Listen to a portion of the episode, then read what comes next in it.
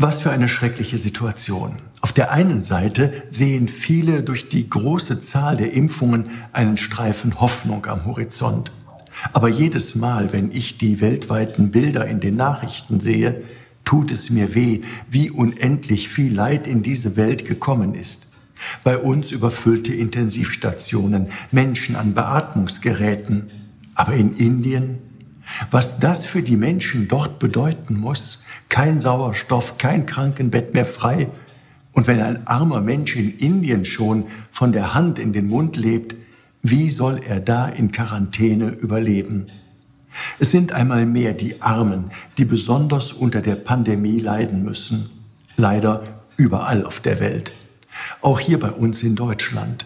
Es sind die finanziell Schwachen, die unter weniger Schutz arbeiten müssen.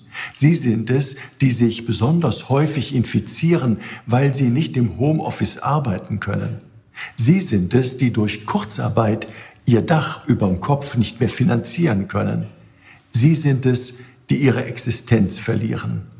Und andere, die können noch mehr Geld auf die Seite legen.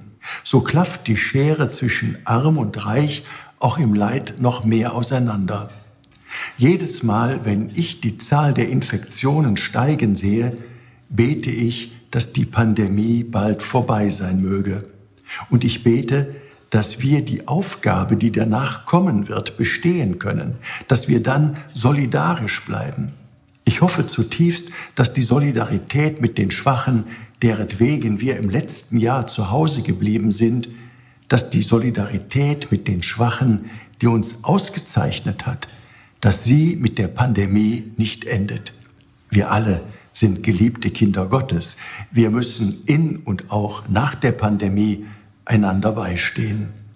Ihr Rainer Wölki, Erzbischof von Köln.